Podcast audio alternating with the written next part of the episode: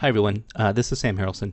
Before we hop into the show, I just wanted to say thank you for listening. Uh, we've gotten a lot of, of new listeners over the, uh, the last few weeks, really, and the show is growing and growing and, and, and growing uh, as far as listenership goes. And, and we really do appreciate that. Thomas and I do. So I just wanted to, to say thank you. Uh, if you want to support the show, please go to patreon.com slash thinkingfm and you can uh, support us there with, with our other fellow supporters. We really do appreciate that. But if you just want to, you know, email us uh, or, or send us messages on social media or, or Twitter, the Facebook Messenger, or the Facebooks, or what, you know, however you operate, we, we also appreciate that. And we talk about, about that later in the show. Uh, but we don't say thank you enough. So thank you for, for listening and, and making this kind of a, a fun, cool thing that we do, even during crazy weeks and, and periods of our life. And uh, we look forward to it every week. And um, thank you. You're awesome. And let me just also say that you can go to challonge.com slash thinking religion. I know it's a silly name. C H A L L O N G E dot com slash thinking religion to follow along with the Bible Brackets challenge that we talk about about halfway through the show. Now on to the show. Can you hear me? Okay. Yes. Okay. Okay, we're good. Okay, we're recording. Yep. You ready? You want to you want to you want to count down or anything? Want to Yeah, I'll count down. want to Sure. drink? Want to want to I'll have it. Yeah, I'll have another. top yourself off? All right. So five, four, three, two, one. Hello and welcome to Thinking Religion. I'm Thomas Whitley. And I'm Sam Harrelson. We- So I'm, uh, we haven't done that in a while. I know. I know. I'm live on location in um, West Philadelphia. born and raised on the playgrounds where I spent most of my days, You know how it goes. Yeah, exactly. chilling out, relaxing. Yeah. Yeah, I'm glad somebody has finally um, sung that song to me. Nobody's.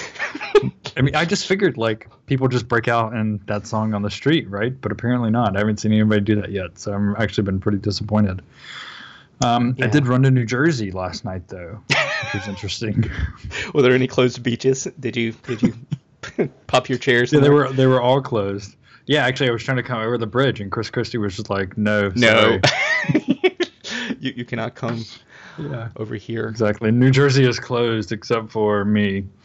Um, People, yeah, people I in, never like, realized. yeah, people in the South, especially, you know, maybe, and and well, uh, geez, that that makes no sense.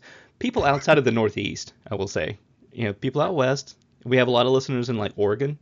Hello, Oregon. yeah, Oregon. right. Oregon's like our our, our second biggest uh, uh, uh, uh, demographic besides New York. Hello, New York. We're big in New York. We're big in Oregon, uh, Portland, I guess. Um, We're gonna get big in Philly after this week. I'm I'm confident. yeah, but but uh, anyway, so people outside of the, the Northeast don't realize like the Northeast is really compact. Like you can, when I lived in Connecticut, we could go to Vermont and go to like you know skiing at Stowe and, and be back home by dinner, and it was it was Right. nothing. Yeah. So like I ran over the bridge to Jersey last night, and I was like, I'm in Jersey, like really? And then yeah, like I was, you know, a friend of mine didn't, was in New York, and it was like, oh, that's it's you're closer to me now than like when we're, you know, I don't know, it's crazy. So, but of course, like I live in Tallahassee, which is in the Panhandle, and there's nothing close there. In Florida But there, yeah, pretty you know South Georgia basically is what we call it. So, Yeah. Um. Yeah. So anyway, I'm I'm up here for I'm up in Philly this week for work. Um, David Ray, you know, has been joining us for a couple weeks for our uh, Bible Thinking Religion Bible Bracket Challenge. Um, traveling today, not able to uh, join us today. We're going to try to get him back on next week. Um, so we're going to go with the Bible Bracket Challenge again. uh, got got some good matchups to talk about this week. We actually, um, actually, while you were sleeping, right, the same way it works with the with March Madness, um, you don't actually watch all the games. Yeah, th- these are like the um, games that are on uh, NBCSN and Fox Sports Three. Right. You know, Right, and sh- and just a just a you know kind of a brief interlude shout out to NBCSN for showing uh, every stage of the Tour de France, which is on right now, stage 17 today. So Yeah, um, and and uh, NBC is no Fox, F- FS1 tomorrow night is, is FS1. Yeah, they're they're bumping the uh, the only NASCAR race on dirt. Like you know how they have trucks. So the Right, NASCAR trucks right. tomorrow night are racing in in uh, Eldora, Ohio, and it's it's one of the biggest races of the year for NASCAR nerds like me. And it's always on FS1. Well, they're bumping that because the stupid U.S. soccer team, I'm sorry, football team, is playing El Sal El Salvador. Um, Bullet the Blue Sky uh, in in a in a soccer match or something, and in some kind of Concacaf, and uh, oh, Concacaf, yeah, yeah. So we got bumped to um, Fox. No, it's Fox Business Two or something like some crazy ass channel. it's like really something nobody has. Nobody like, has anywhere. Yeah, that's not yeah. on my Hulu subscription. It's like it's like you go into your cable store and you say I want every channel, and it still the still does not include Fox Business yeah. Two. Yeah. Um, yeah. So so anyway, because I'm up here on work, we got a kind of a abbreviated schedule, uh, so it'll be a little bit shorter show this week. Um, and somehow, again, I think we're not going to talk about anything that's going on in the world. Well, I, I do want to ask you this. Give me five minutes. In, in okay, all right, we, we five can minutes. squeeze the rest. All right. So we, we keep getting into these discussions, and I think people want to hear this. So um, we keep getting into these discussions on Twitter and, and, and, the social medias about hermeneutics and that kind of thing. And I know I've gotten a lot of blowback this week. Uh, a lot about Eugene Peterson, a lot about like the the, the, the question of homosexuality and evangelicals, and it, it just feels like a, a, freighted, you know, like like wet sponge this week. Not to be normative. yeah, um, we really need to. We really, I, okay. So when we're done with Thinking Religion Bible Bracket Challenge, we really need to do like a full show on hermeneutics. I think that would be probably helpful for our listeners. Um, and, and if you don't know the word hermeneutics, it's basically just a fancy word uh, that means your method of interpretation. Um, but it's a really, really important aspect um, that kind of determines like how you read the Bible or how you read a sacred text or you know all of these things, how you kind of filter in information. Um, and we did have some interesting discussions this week on Twitter about that. Um, I mean, I don't know. The Eugene Peterson thing is disappointing, right? He comes out in this interview with Jonathan Merritt and says, "Yeah, you know, yeah, I would do a same-sex marriage," um, and then gets this blowback, uh, largely, you know, kind of pushed by Lifeway and um, conservative figures, which is interesting because Eugene Peterson, though he's been big, kind of in conservative Christianity, he's a he was a mainline pastor, right? He was a PCUSA pastor, um, but gets all this blowback and seems to me though I, am not going to kind of project motivations on him. Um, what he st- stood to lose was money from book sales, right? Did, from and, sales and, of the did message. Did you see what uh, like what Al Mohler said about the PCUSA? And they're like, yeah, Al, Al Mohler had this kind of asinine post, and he, he basically was like, "Isn't it telling that the PC one one of the leading uh, pastors of the PCUSA, which Eugene Peterson is not, um, you know, right. d- doesn't even know what they stand for because he said he right. wasn't intentionally ever a, a Presbyterian. Right. And I was like, Wait, jackass! Like really? Like you're you're gonna anyway. Yeah, I mean, I mean, this tells us a lot about Eugene Peterson. Uh, I mean, right? I mean, he has the message, which is fine if you like that kind of thing. It's not a translation; it's a paraphrase, and paraphrases are not worth much of anything. I don't think they tell us more about the person who wrote them, i.e., Eugene Peterson, than they do about um, the text itself. Um, but I mean, this is this is really disappointing. What what happened? I mean, this kind of was making waves, obviously, in our circles uh, over the past week. Um, the disappointing thing here is the only explanation is there was some sort of pressure put on him or his people that caused him to walk it back.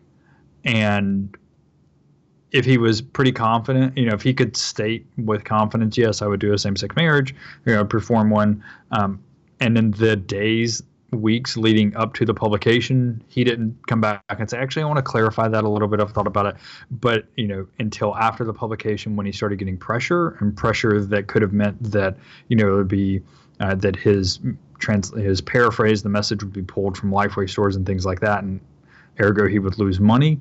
Then he says, actually, no, that's not what I said. And he asked me a hypothetical, and we can't work in hypotheticals. And it's kind of like, what the hell are you talking about? That's the entire thing that you do.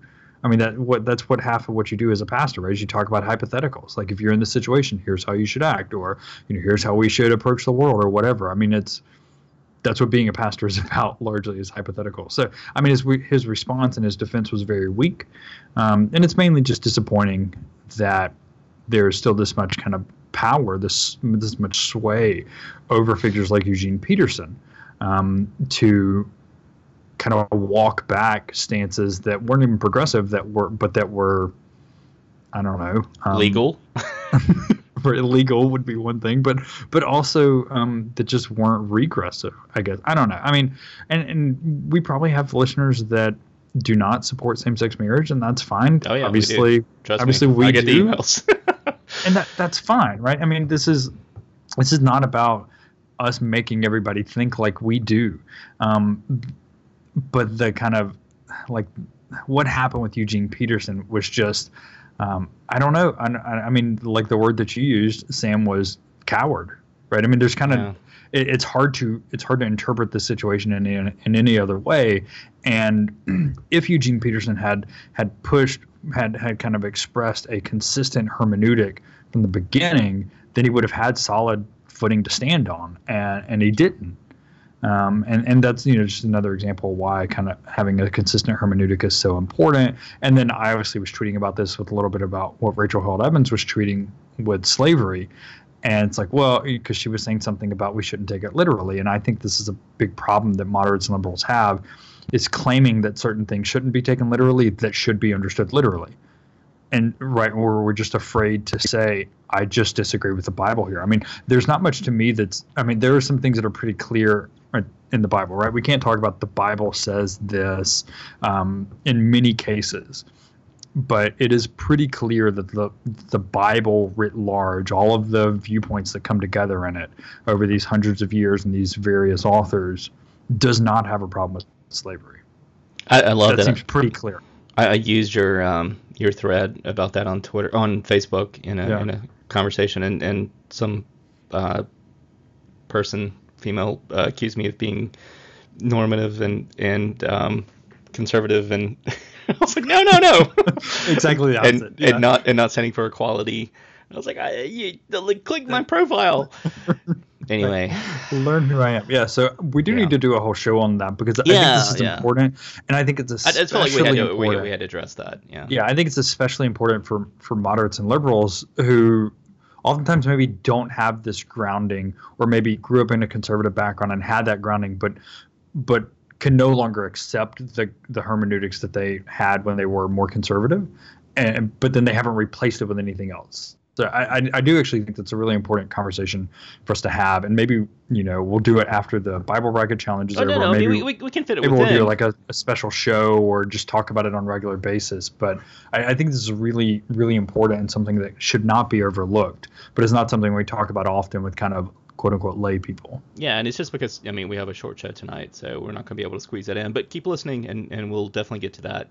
Um, i yeah, I'll, I'll just end there saying that you know it's it's something that's always on the front of our minds and something that we um, we we think long and hard about in, in terms of um, you know uh, for me fr- from a congregational background, from you know a cooperative Baptist background, uh, this is something that uh, when I look at the Eugene Peterson statements and the Al Mohler statements about Eugene Peterson and some of the conservative and some of the, of the liberal statements, it's like uh, you can't.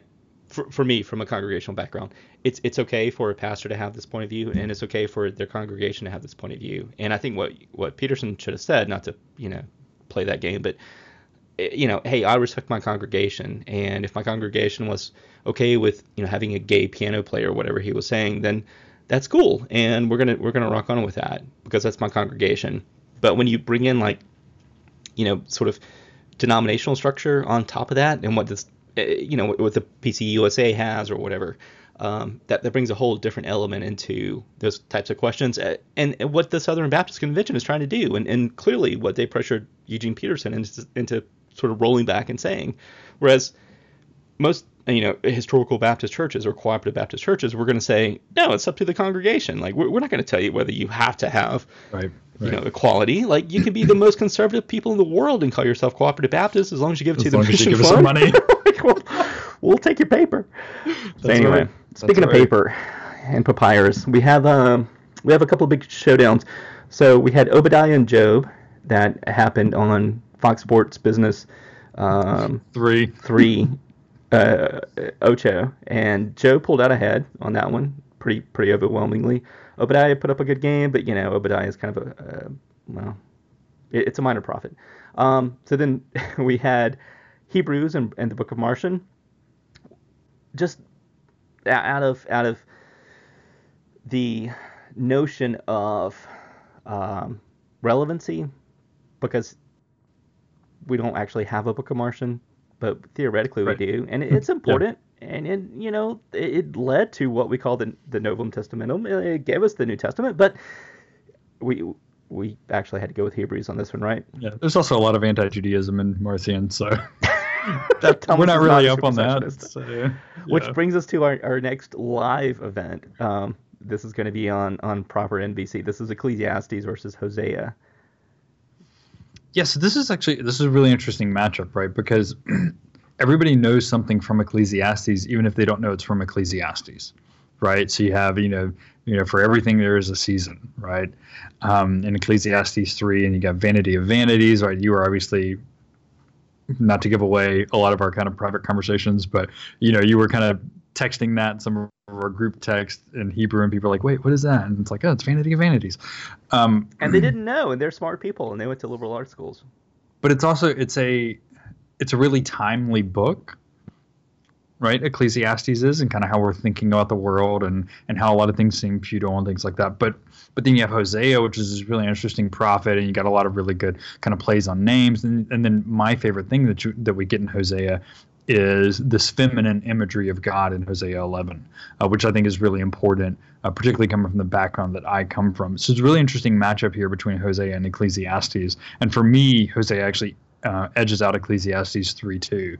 Um, but a really kind of tough matchup because I, I, I think they both hold a lot of, you know, Ecclesiastes maybe holds more cultural significance, but Hosea maybe holds more significance in kind of um, helping us to understand that that the Bible does not speak uh, univocally about kind of the gender of God, right? So we get this feminine imagery here in Hosea, which I think is just really important to kind of hold up. I, I took a class uh, when I was in, at Div School up north with um, Professor Carolyn J. Sharp, I believe was her name, and uh, she's amazing, and she was very, um, yeah, she she had the feminist hermeneutic thing going on, and it was all about Hosea, and um, blew my mind. Five nothing Hosea, just because of that. Wow. wow. Yeah. That's I mean, big. Ecclesiastes is good, you know, it's, it's got its thing, but you, you can't you can't compete. Ecclesiastes is kind of a one-trick pony, right? Yeah, I mean, and, and the just the layers of like redaction and and I mean, Hosea is like it's like a freaking onion. I mean, you can you can peel down into that. So that's gonna be Hosea versus Nahum, and I'm I'm so sorry for for those who are new to the show because we're getting lots of new listeners, um, and I'll talk about this before um, during the pre-show, so you, you've already heard it because uh, anyway, meta. Anyway, uh, go to Challonge. There's a link down in the show notes. C H A L L O N G E dot com slash thinking religion. Because I've gotten questions from people saying, "What the hell are y'all talking about?" um, it's our our Bible Breaker challenge. We're going through 94 something uh, matchups. 92 or 94, something like that. It's a something lot like of that. matchups. It's, it's a lot of matchups, and uh, we're, we're almost we're almost done. We're going to be done with the first round after this tonight. But uh, link down in the show notes, challonge.com slash thinking religion, or just go to thinking.fm and you'll you'll see our our links to it. Um, so sorry to interrupt there, but yeah, Hosea beats out Ecclesiastes. I thought that was going to be a toss up. All right, next up, Malachi Second Maccabees. That was also on ESPN Ocho, and I don't think I have a problem saying that Malachi destroyed Second Maccabees because Second Oh, yeah. Maccabees is like First Maccabees with more right. Greek. Yeah. All right. Cornet or whatever. Yeah. So it's one, you know, one Maccabees redux basically. Yeah. Then we've got Gospel Judas played Nehemiah. Gospel Judas came out on top. We'll talk about that later because it's actually going up against John next, which is in the second round, which is going to be a fascinating um, uh, matchup there. Um, Gospel Thomas versus Wisdom of Sirach. Um, I don't think there's any question about that. For me, that was 5 0. Um, if you have anything to add, but that's pretty easy. We're going to talk about that next time. Um, we got a few of these we're going to highlight for you. Uh, next matchup: First Kings over Second Timothy. Um, then we had James over the prayer of Azariah. Um, and if you're interested in some of these matchups and, and kind of what went down, talk to us on Twitter about those. We'd be happy to do that. Yeah. Uh, and then the next matchup: Judith over Baruch. And I mean, Uh, which, which which was hard for me because I like Baruch. Right, but then you also have Judith slaying Holofernes, and that's Yeah, that's classic. exactly. I, I think right? Has Judith going all the way to the championship. So, um, so we're definitely giving some love to the women that are killing, you know, kind of uh, opposition leaders. Though we're not we're not advocating for that in in the current day and age, but in these texts that we're reading, um, And Judith is a great. then we, like yeah, it is. So yeah, good friend of ours. So um, if if she still listens, a good friend of mine, Judith, um, uh, listens used to listen to the show. I don't know if she still does, but if she does, she'll um, get Are, the are you talking out. about a pastor in South Carolina, or are you talking about a different Judith? Uh, she's not a pastor. Um, Yeah, there's a she's no in South Carolina longer in South Carolina. So, um, but I'm not going to give any give away any more of her Oh, person, oh, never mind. Yeah, sorry. personally identifiable information, um, since I've not cleared this with her beforehand. Um, She's a Russian uh, exactly. development officer who has not met with Donald Jr. Has happens to be fluent in Russian, but has Happens. never had any ties with the Kremlin. Um, Two secret meetings. Uh, this was hard. Um, First Kings, Yeah. Second Timothy. I know. or we went through that one. Where Bartholomew, Gospel of Bartholomew versus Second John. This was kind of a tough Oh, matchup. Yeah. but uh, uh, Second John eased that one. You know, just kind of edged out Bartholomew uh, on that one. Uh, this next matchup we're going to talk about, we're going to sit on for a minute. Secret Gospel of Mark versus Amos. So I want to hear your take on this first. Um, yeah, leave it at that. I want to hear your take first, and then then I'll go into talking about this matchup. All right, so I love Amos. Um, social justice. I mean, Right. You've got you've got the Martin Luther King Jr. passages, um, of Bashan. I mean, you know, Amos is one of those classic, like, prophetical books of the Old Testament. You know, and it, it really like tugs at your heartstrings. And Amos is kind of a, you know, uh, a, t- a testicles to the wall type book. I, I don't, want to be normative here, um, but I, I think Amos. Wait, wait, so you're not going to be normative? You're not going to say balls to the walls, but you can say testicles to the walls. That's to be- definitely much less normative. Well, you know, I don't I don't want to subscribe to certain definition of what traditionally male genitalia to the vertical structure. from, from windows to the walls. Uh, so Amos for me is, is one of my favorite books in the Bible, and and I, I, I've done I've done Sunday school s- series on Amos uh, for for weeks and weeks and weeks. Love it to death. Secret Gospel of Mark is, and and let me just say this about Amos. Um, if you're going to pick up a book from the Old Testament, say I'm going to read it, I'm going to read the Old Testament. Go get Amos yeah, like- like absolutely. pick up Amos. Like I, love First Samuel, Second Samuel, First Kings, Second Kings. Love Deuteronomy. Uh, those are great books for me. Those aren't. If you're new to the Old Testament, or if you've never read the Old Testament, or if you're, you know, I've been to church all my life, go pick up Amos and read Amos because it's a it's a darn good story and it'll it'll hold you in. You know, there's some stuff there at, with with some of the oracles at the end, but for the most part, Amos is a, a fun read that that really kind of puts you on your heels and it makes you think like wow this this god figure this you know this god of the jews he's he's not or god's not kidding around um and i love that and and there's some great passages in there and, and if i was you know if i was covered in tattoos i would i would have lots of tattoos from from the book of amos secret gospel of mark is one of those books that we don't really necessarily have in its current form but we've been able to reconstruct it pretty well um, based on what Justin Martyr and, and um, Ignatius, I believe. Uh, yeah, right? Uh, Clement. Clement. Oh, I'm sorry. Jeez, Ugh, I'm falling down.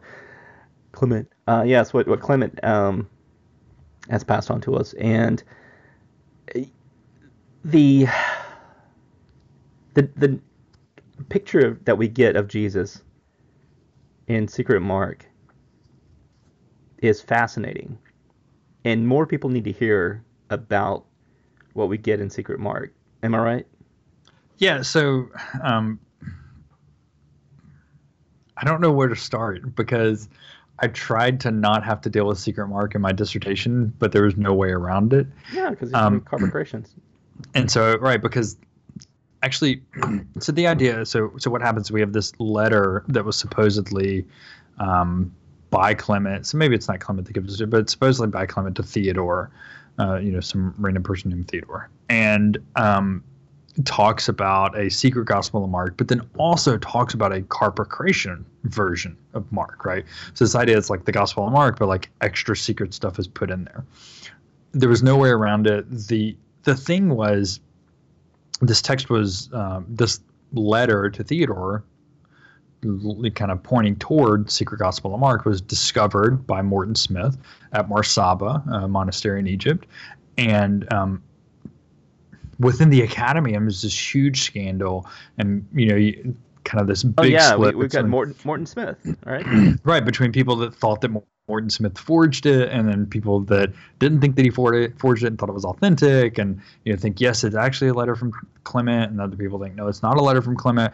I, I mean, you can I can send you my parts of the dissertation to talk about this. I do not think it's an authentic letter from Clement for a bunch of reasons, um, but nonetheless, it's a really interesting letter and, and and there's this great scene in there where I mean, you know, people talk. Morton Smith even talks about it, right? The, at least in one of his books, that I don't think he uses the term like homoerotic, but that's kind of the sense that you get where where this guy goes to Jesus um, in the evening wearing just a linen. No, not not just a guy, a youth.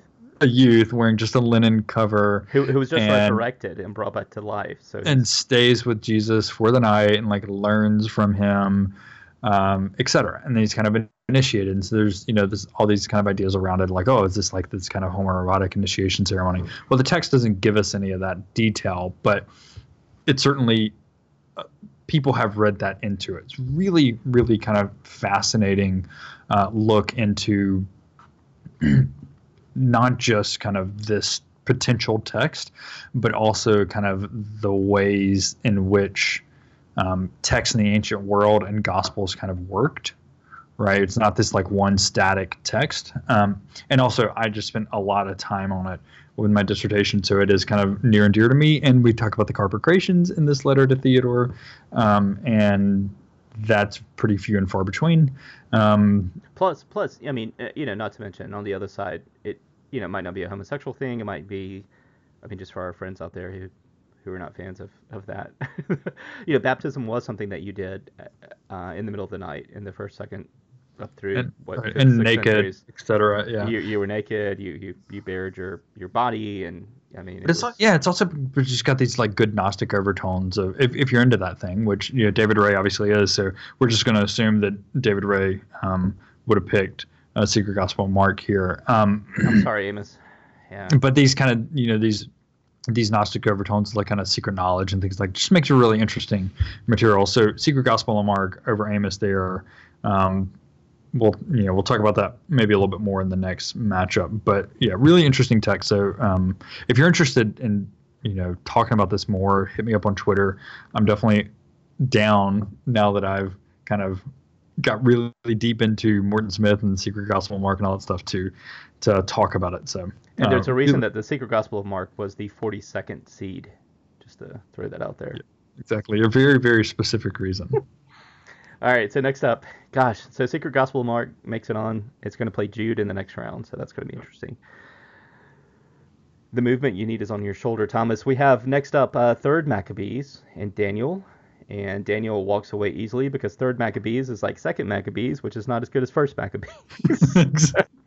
That's pretty much right. Yeah. And Daniel Daniel is a hell of a book. Um, oh man, yeah, I'm excited. We're going to talk about Daniel more. Um, I, I, think Daniel is actually going to go kind of deep. Sheldon, um, uh, friend of the show, uh, will be will be excited to hear about that. Um, we, we I, had, I, I had to go to a, a funeral uh, this weekend for for a dear friend who who was a member of our church and I got into a, a conversation with a, another member of our church about Daniel and apocalypse literature, and we, we spent the whole time just talking about kind of on the back row, talking about Daniel and apocalypse literature. And friend of the show, Dale, hey, hey Dale, and uh, thank you for for uh, being there and, and, that great conversation. So you'll be happy to know because she she likes um, Daniel as well. So you'll be happy to know that that Daniel is going to go deep because I, I, think Daniel and all those lions will um, I think so. I I, well. I, think I think Daniel's going to make a deep run for sure. Well, it, I mean, the only thing that's standing in the way is Second Kings, because I mean, I love me some Second Kings, and we'll talk about that in a minute.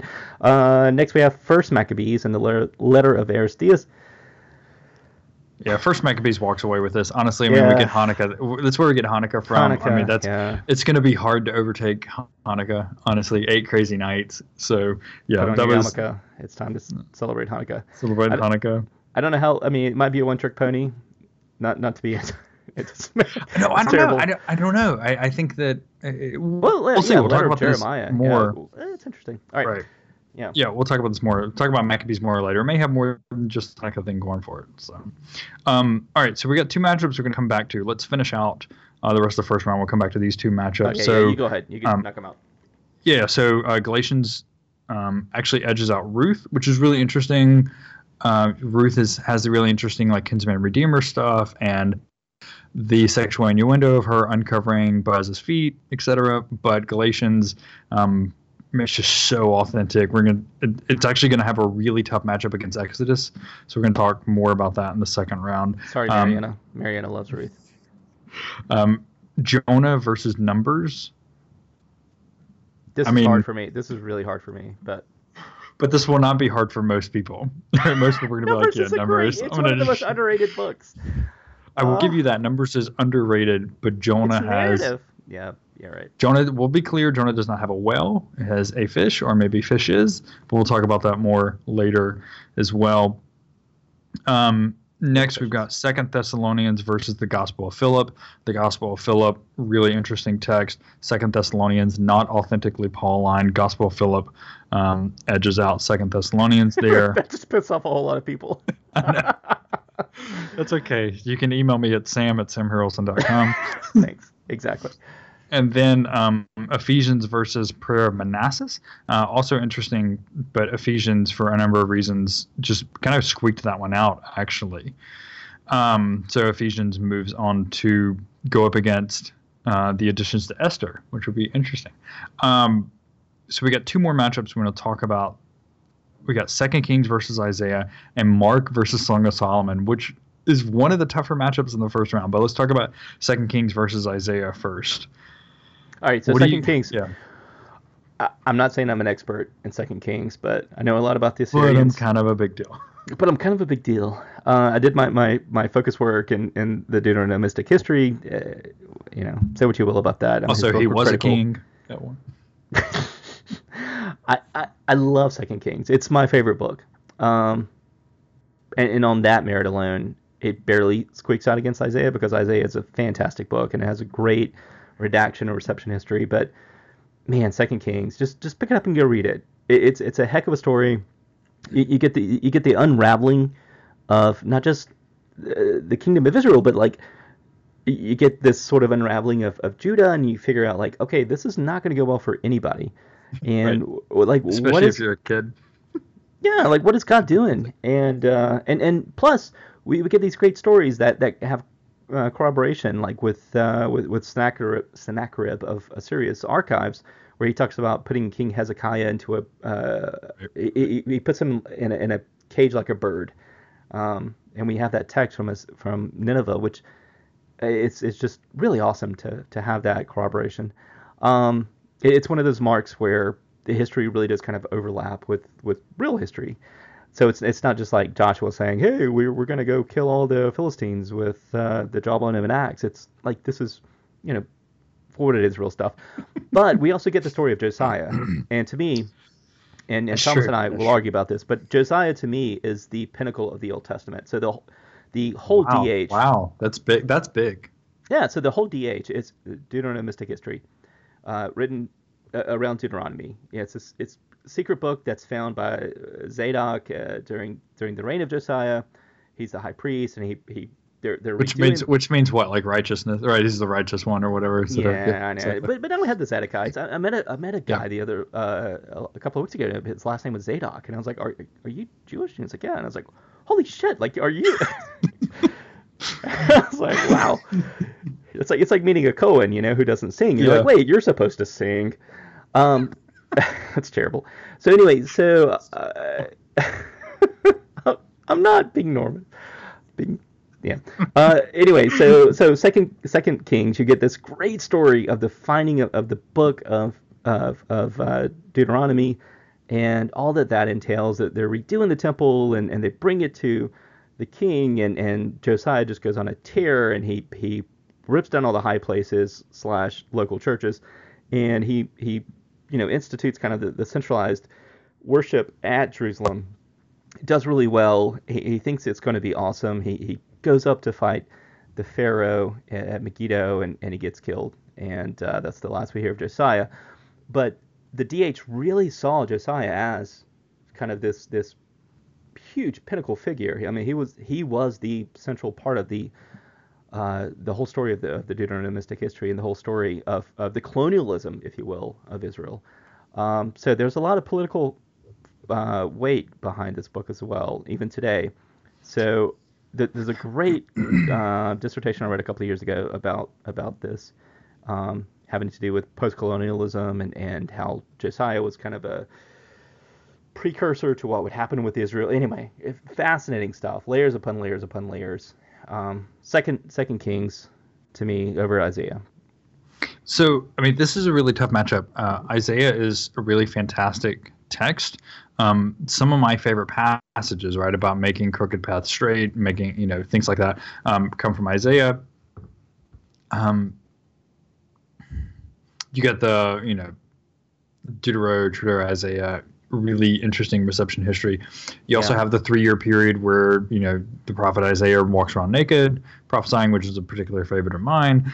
Um, and and I, I don't I mean Isaiah obviously shows up in kind of you know people read back into it and understand like you know prophecies of Jesus you know the, like the virgin birth right for the virgin birth of course it's not like that exactly right um, almah and all that stuff we can talk about the Greek and the Hebrew later if you want to um, and, but I had to go for Second Kings as well. Just edged it out three two for me.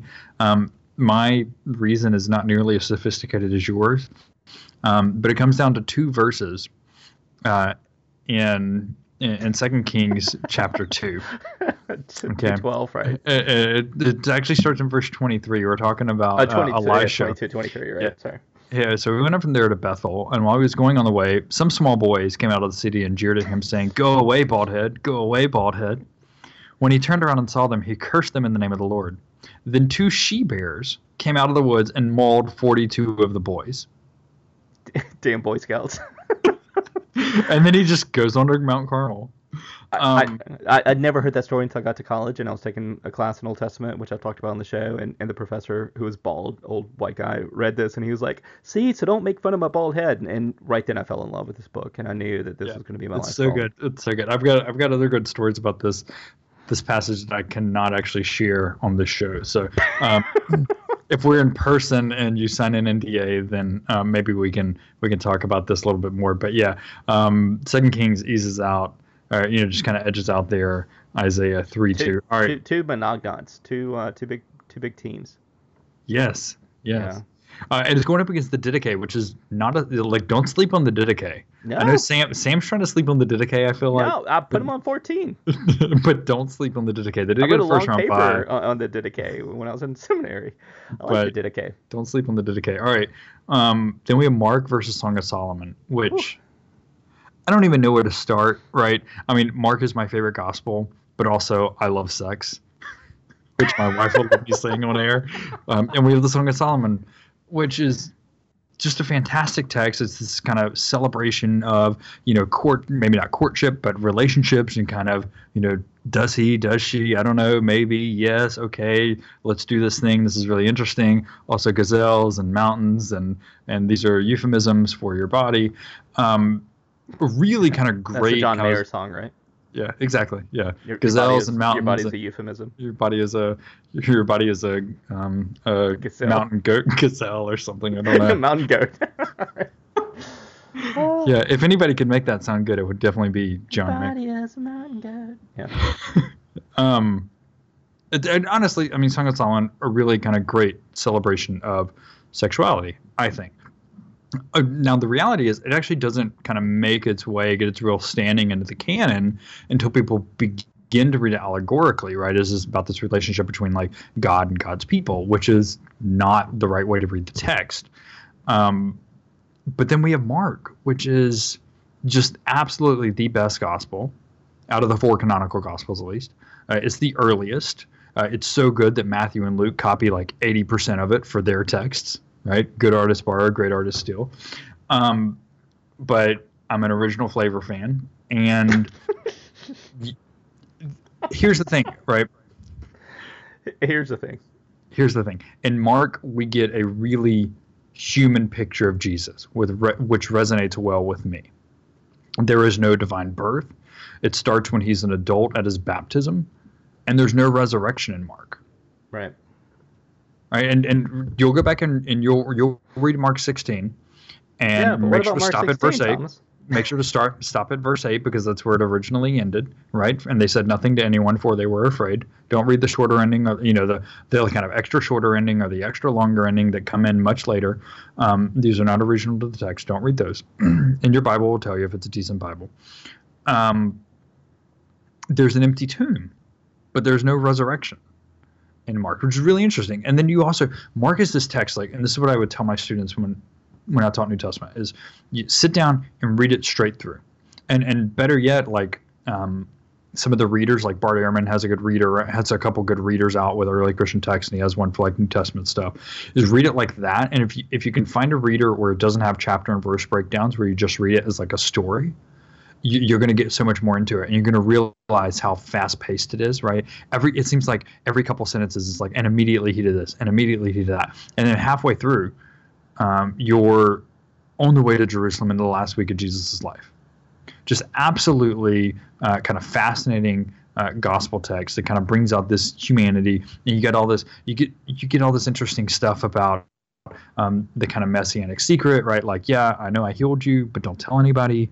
Um, so much from a literary perspective, I, I think Mark is it, is the best gospel. It just tells such a better story uh, than Matthew, Luke, or John. So this was this was honestly a really tough matchup for me. But Mark comes out for me three two over Song of Solomon. Yeah, Mark Mark wins for me as well. Um, I think a, a little higher than that, but just I think I did four one, but just because um, I just spent so much time dealing with sex, like that sounds, however that sounds, um, but put like in research and stuff like that, that it's really hard for me to just kind of like push the most sexual book in the canon out. Um, but I just you didn't have any problems with Ruth. That's true, but it's but it's innuendo there, right? I mean, it's it's there's not much innuendo. you want the out now. You want, you want like your your Exactly. your boobs are like gazelles. Yeah, exactly. I mean, there's you know, I mean, I studied the Carpocratians, so it's Yeah, it's pretty true. straightforward with with them. So But yeah, Mark. I mean, good gosh, that that ending uh, alone. You know, the, the tomb. You know, the, the the women got to the tomb and uh, they said that and they So- said, you know, they said nothing to anyone before they were afraid. Nothing to anyone. Wait, what? Whew, it's what such a good ending. It's Yeah. such a good ending. And how would hi- I don't know. How would history be different if that was still the ending? Like think about that. I know. Yeah, Mark, Mark definitely. So, so Mark in the next round is going to go up against Psalms, which Psalms, you know, Psalms is- may have too much going on. We'll see. We'll see in the next round. But The most boring book in the Bible. Yeah, it's way way more boring than Leviticus. All right, uh, so I think we got through this week. So we're done with the first round. So we're, we're going to start back at round two. If you're following along, it's challonge.com slash thinking religion. Link in the show notes. We're going to start back next week. We're going to do a bunch in, in round two so that we can go ahead and get to the later rounds and uh, spend some more time on these books. Uh, so we've got Ezekiel, Leviticus coming up, Second Corinthians and Matthew, Gospel of Mary, Bell and the Dragon, Ezra versus Philippians. Somehow the the Apocryphon of John beat Micah in the first round, so they're going to go up against Romans. I'm still really shocked by that. I don't remember how that happened. I don't know how. Uh, yeah, I go back and listen. It was it was a travesty. And then Haggai uh, versus Second Samuel, which is really interesting because I love Haggai. Um, so we, we've got some some good some good second round things, and there's uh, much fewer matches in the second round, and some books you haven't heard so far, because a lot of books, because there are a lot of books that made it and did not make it into the canon or the canon. Um, uh, are, are going to be in the second round that Right, you I haven't think heard us talk about. So but like ninety percent, ninety percent of the second round had first round buys. So yeah, it, it's not all just going to be talking about the same text we've already talked Exactly. about. Um, it's not going to be until the third round until we get to that. And the third round only has like 16 matches. So we're, you know, that, that first round was tedious. but we're really whittling down. So I'm, I'm excited about that. And and you've got to go eat a Philly cheesesteak or something, right? Or something. Yeah, I've got I've got uh, I've got dinner plans, so I've got to do. That. I actually had a Philly last night. some uh, some some Yuengling. Yeah. They had Yuengling at the thing, which is funny. Like I don't, it's funny. Like I never knew anybody that drank Yuengling until I moved to Florida, and everybody there drinks Yuengling. Yeah, which is drink a lot of interesting. Yuengling here. Yeah. Um, and it it's it, like I don't really drink beer. It's a fine beer. Like if there's no other options, I'll drink Yuengling. Um, That's not bad. yeah, and what like the oldest brewery in the country too, which is Yeah, but know, and, and, and. Anheuser Busch bought the bought the Eagle from them. They like still license the Eagle or something. Yeah. And and yeah, they they're the oldest uh, still I think independent brewery. But they're the actually largest American beer maker still because Anheuser Busch and Coors and Miller and all those companies are, aren't American anymore. They're Right, right. Yeah. Yes, I don't know. I mean, I, I don't know if there. Like I said, I don't really drink beers. I don't know if there's that many good like Pittsburgh or, or Philly beers. I know like Pittsburgh. Oh, there's some beers, great Philly beers. Yeah, like great like Iron City and IC Light and stuff like that, which are really good like Pittsburgh beers. I don't know about Philly, but um, yeah, yeah, there, there's some great breweries around there. Yeah, yeah, go go drink some Yuengling. Make America great again. Made in America. yeah. I, you know, kind of. yeah, like the fire truck. I'm not, you know, where's the fire? We're gonna put it out fast. Thomas, I hope you would hold the door of the fire truck for me. Anything for you. I got Oh, that, that, yeah. What? man. Yeah, we might have to do an after hours show. Um. I thought you gotta go to dinner. I do. I gotta go. I gotta go. We don't have to do it when I get back from dinner. We'll see. All right. Okay, we can do that. We can record it and put it out. So if, if you go to our uh, thinking.fm, give us some money. We'll send you a, a uh, we'll send you the after hour shows, the after dark shows, where we like curse and we really tell you what we think about Ezra and Philippians, and it's not just you know flippant. It's it's Philippians. Exactly. Um, all right. Thanks for listening. This has been kind of a crazy show. Um, thanks for staying with us. We obviously have a lot of fun doing this. Hopefully, you have a lot of fun listening to us. Uh, don't forget to reach out. We really enjoy this. A lot of the stuff on the show is spurred by uh, what happens off Yep. air conversations with listeners on Twitter, on Facebook, in private messaging, emails, and texts, and things like that. Um, so don't be shy. A lot of people are doing that already, so you're not alone. Um, you can follow us on Twitter if you don't already. It, that, that's like a weird kind of peer pressure thing, right? So do whatever makes you. Yeah, Slide into our DMs. yeah, Sam in particular, as long as you slide in with some gifts, Travis Yes. McBacon. Yes. Um, he loves those. I Um, do. if you don't know, you can follow Sam on Twitter at Sam Harrelson. You can follow me at Thomas Whitley. You can always find this great podcast at thinking.fm.